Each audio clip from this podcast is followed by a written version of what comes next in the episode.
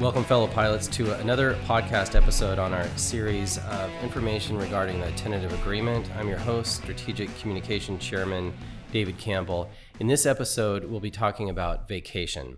And to do that, we have Will McQuillen, your MEC Chairman. Hi, Will. Hi, Dave. And Chris Gruner, your Negotiating Committee Chairman. How are you doing today? Good. Thanks. Thanks for coming.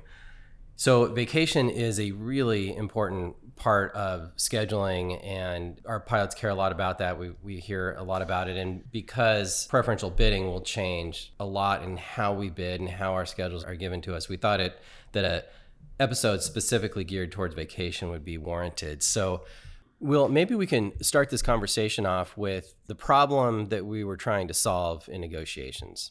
Yeah, well, we certainly heard clearly from the pilots that being able to use their vacation and get full utility out of it was important, and to have the flexibility to use it as well. I think some of the key frustrations around the current vacation system with line bidding were potentially having to make up additional credit in the, the step trade process in order to uh, you know bring yourself within the credit window, and sometimes use the utility of that vacation, as well as retaining our accrual system, retaining the ability to trade, and then likewise being able to to be sure that you've got those days off that you want.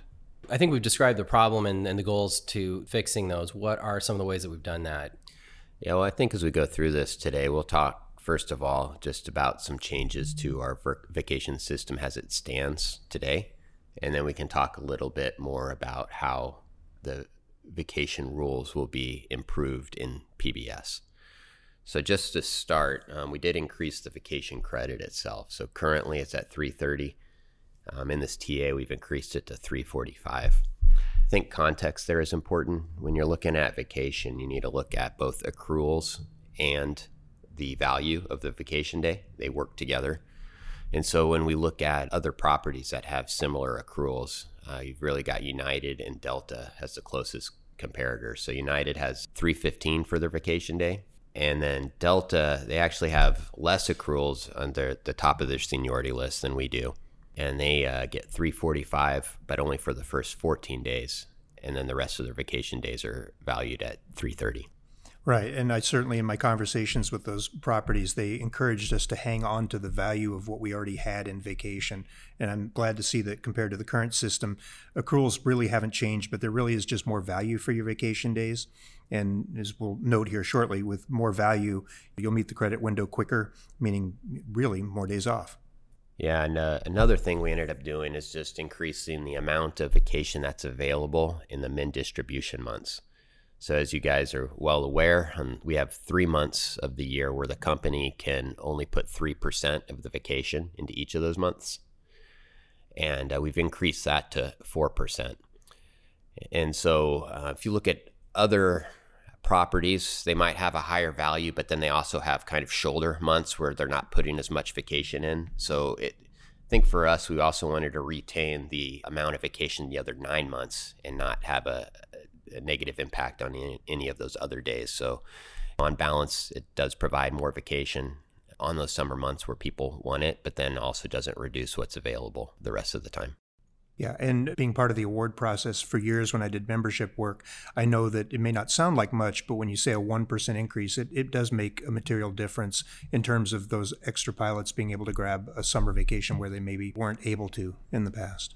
Yeah, and then the, the third change that we have just to our current system is going to be the uh, amount of vacation that's required to not have to bid for a month.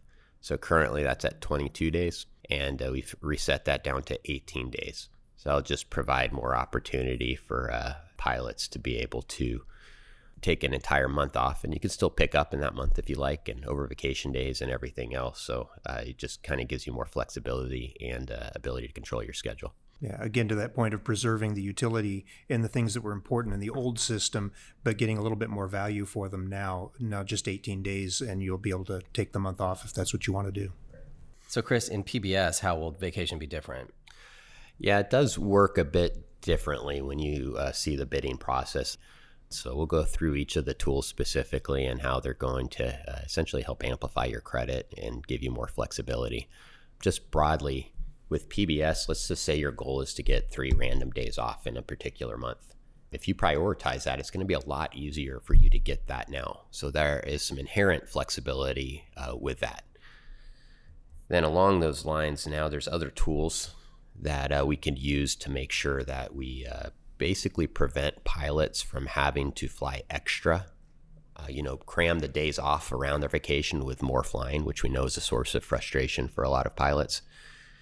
And then, thirdly, we'll talk about golden days off, which is uh, basically six days that you get that you can use throughout the year, kind of out of seniority order on a first come, first served basis. They're not credit or pay associated with them, but they just are a placeholder to make sure they build a line around those days and help you protect anniversaries, birthdays, and things along those lines. Yeah, it gets back to that utility argument because I've heard clearly that people don't want to use a great deal of vacation in order to just get a single day off for a small event or a weekend as opposed to an entire week. And so you've both enhanced that ability with PBS inherently and also with these tools that, that Chris is going to describe here in just a second, but also for those who are truly looking for uh, you know an extended period of time off or as we just said the entire month off, it's all baked in there.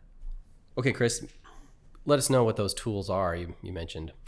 Yeah, so these first ones I'm going to talk about are available to pilots that have five or more consecutive days of vacation in a particular month.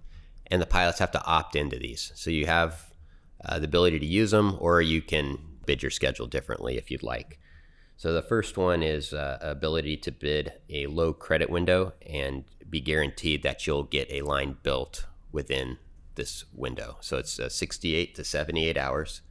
So again, what that allows you to do is to not have your line filled up with trips on your days off. So it helps you mitigate that impact.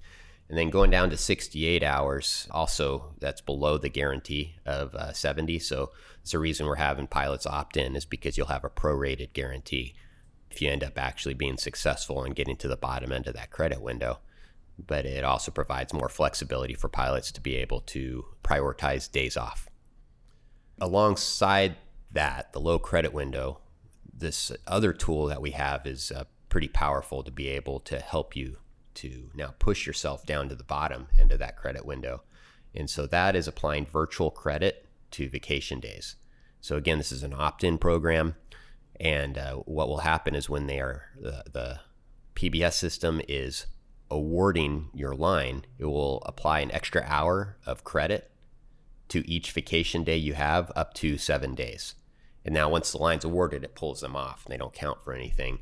But essentially, mm-hmm. what that's doing is it pushes your line further down and then again gives you the opportunity to get more days off and that's again going to uh, factor into a uh, a prorated guarantee if you go below 70 hours but it can even functionally push you down below that 68 hours at the end of the day because it's being counted as part of the credit window when they're building your award yeah, and I just think that maybe that concept may sound a little foreign to people who haven't dealt with it before in another PBS system or haven't heard from it, or obviously our legacy line uh, bidders. You know that that basically artificially pumping up the value of your vacation days is intuitively going to give you more days off. Is kind of the quick and simple version of it. Right, and just again to simplify it a little bit, each virtual credit is just being used when it's calculating your line in the uh, credit window and then it's going to come off your line essentially once that line's awarded to you. So it just has value for line construction. Yeah, it, it, it, would it be fair to say it's one way to look at that is it tricks the bidding program into thinking you have an extra day and a half off in a seven day vacation week? Yeah, exactly. And pilots opt in for that. They do. Is that right? Okay. Yep. So if you want to, you can still amp up your pay and fly more. And we know there are pilots that want to do that. So we're not keeping them from doing that, but these mm-hmm. are just options to be able to uh, get days off on vacation months if you if that's what your preference is. Right, the two sides of the coin. Those who want to right. extract maximum value in a vacation month, and we'll talk about vacation any in a bit, and then this side of the coin that we're talking about here, who want to maximize days off. Yeah, it seems like that's an approach taken in a lot of things. Uh, the choices at the pilots. Do you want to prioritize your days off, or do you want to prioritize making money? Yeah, and you can make that decision now before the year even starts, David. We have the ability for pilots to sell back as much vacation as they want before bidding starts. And then uh, the way that will work is the three min distribution months are still going to be protected. So the company can't go any lower than what they would have prior to vacation being sold back. And so it protects those days. But then the whatever vacations remaining will just be distributed among the other nine months. So it really shouldn't have an effect on a pilots' ability to bid the vacation they want. Just allows the pilots that want to sell it back to be able to do so. So another issue we uh, work to protect against is having PBS slam trips right up against your vacation days. So we've got uh, another thing here inviolate days off. It's similar for those of you that came over from Virgin, the Virgin days off. It's a similar concept there. Basically, pilots will get two inviolate days off for each block of five consecutive vacation blocks in a month, up to four. So you can have either two inviolate days off if you have a block of five consecutive vacation days, or you can have four inviolate days off if you have two blocks of uh, five consecutive vacation days. And then with those, there's no pay and credit. They're just placeholders on your line up against your vacation, and you can place them where you want them as long as they're adjacent to your vacation days to be able to, again, just protect them. Right. And even though I know that the question comes up because it did come up in discussing this uh, with some people, well, wait, vacation days are awarded in seven day blocks. Well, obviously that can change through, you know, either trading or whatever else you do. And so this just with a, a thinner block, if you will, an awarded block, that five day block retains the utility of your vacation. It's a pretty powerful tool. Yep. And sometimes you have vacation that traverses months. So, you know, it allows you to use, if you have five of those days in any one month, you can still utilize these tools. But they'll still be awarded in seven day blocks. Is that right? it's the same award system yeah, that we have yeah. Okay. That that piece hasn't changed at all. Okay. And one other thing, I do want to highlight this other piece here too. We did put some restrictions on single vacation days. So um, first of all, like we talked about before, there's less utility to them just with PBS, which is why we're not allowing the single day vacation restrictions here ha- happen to happen until PBS is implemented, because now you can bid days off that you want easier. The concept here is you can only bid a single day into a month once. So if you bid a single day into a month and it's adjacent to another block of vacation days, that won't count. It's just an isolated single day. You can only do that once in each bid period. And so the whole idea there is if you have less than 18 days, there's still a requirement or a need for you to be able to fly a schedule and not blow up the whole month by scattering your vacation all over the month. And what that ends up functionally doing is creating less flexibility for other pilots. So uh, understand that's something that people you know utilize to be able to manage their schedule now. But when we looked at this whole system, there was less utility in being able to do that. And in order to make the rest of the system work, we wanted to make sure that um, it was all done on a seniority basis. Right, and just to be clear, that's the only thing that there's a restriction on. Vacation day trading otherwise remains in the same form as we've known it. Right. Well, we can still trade two day blocks. Oh, of course. Yeah. The, the two day blocks are unrestricted. If you can find another pilot who's willing to trade with you, for example, for Christmas or something like that, that we've seen, that utility is still retained. I think one important part, David, is that the utility of single day trading or whatnot changes with PBS. We retained it, of course, but we've tried to increase the utility of vacation overall in the PBS system, as we're describing in this podcast. It's just different. Chris, you mentioned briefly the golden days off. Explain more of the details about that and how we can use those. Yeah, David. So each pilot has six golden days off to use every year. There's no pay and credit associated with them. They're basically just going to be a placeholder to have PBS build around your schedule, and they're first come, first serve. So uh, that way you can hold this out of seniority to a certain extent. Now, there's certain restrictions on them. So we have to use them in blocks of two or three days they're going to be available as soon as vacation trading opens. So now you can place them wherever you want at that time up until a bid period prior to when you want to use them. And then a couple other restrictions. You can't have more than uh, 10% of the bid block holders or the reserve pilots using a GDO on a given day. So it's going to shut down at a certain point. And you also can't use them on days that receive holiday pay. But other than that, it does give pilots a lot of flexibility to pick again birthdays, anniversaries, things along those lines. Be able to place these things on there and know a year out, or at least starting in November prior to the year going into it, that you're going to be able to protect those days, bid around them, and then start making plans. So it is helpful to help pilots plan their lives better. So, Chris, you can place them on your schedule as early as when the vacation trading opens, but if close in, something may come up that you want to use them for, and there's a process for that as well, right? Yeah, so you can use them again all the way up until I think it's 15 days prior to when the bids close for the month you're trying to use them in. Mm-hmm. Now, if you're trying to use it in the first three days of the month, it's going to have to be two bid periods prior. But um, broadly, yeah, there's a lot of flexibility to be able to uh, still hold on to them and put them on that line as you move down. And once you put them on the line too, you can remove them. It, you know, you, but then now you're taking a risk that somebody else is going to close that day at that point. So okay. um, there there is ability to kind of move those around throughout the the year. So up until now, we've been talking with the assumption that you're a bid block holder. For those that either expect to be on reserve or end up on reserve, what is the vacation like for that? Yeah, that's a pain point, huh? Mm-hmm. So uh, no, we we put quite a bit of effort into this. So um, we have a process that's going to be in place until PBS is implemented. And then once PBS is implemented, the process will be smoother, but it'll be similar as far as the value um, that vacation carries into the PBS system. So to start, I'll just talk about how it's going to work in line bidding.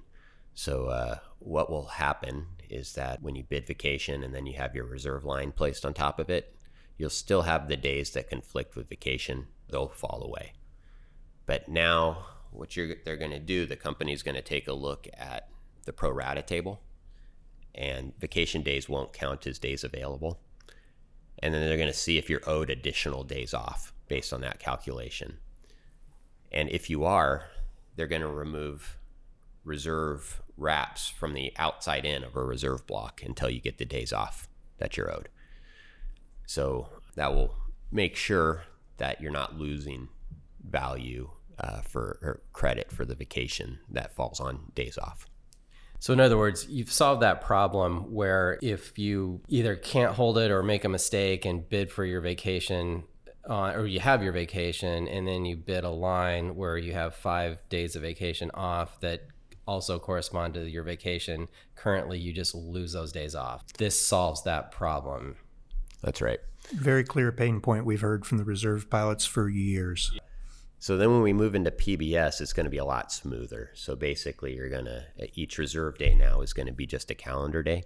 And pilots will just bid for their reserve days around the vacation days, and it will essentially have the same calculation. It'll be close to it to be able to then just place reserve days on your schedule already accounting for the vacation days that you have for the month.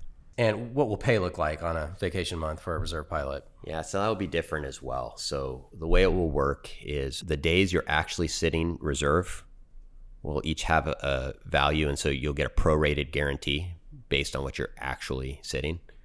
And then the vacation days will be pay only. So now they'll be paid above guarantee now instead of just being sucked up underneath the guarantee as paying credit. A very nice change.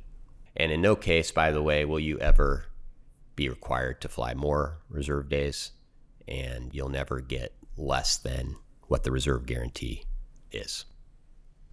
Thanks for describing that. And I mean, to summarize it briefly, there's a lot of changes, but basically, the TA allows pilots to make the choice of protecting time off, days off, or building up your line value. And there's a lot of ways to do that in the new system.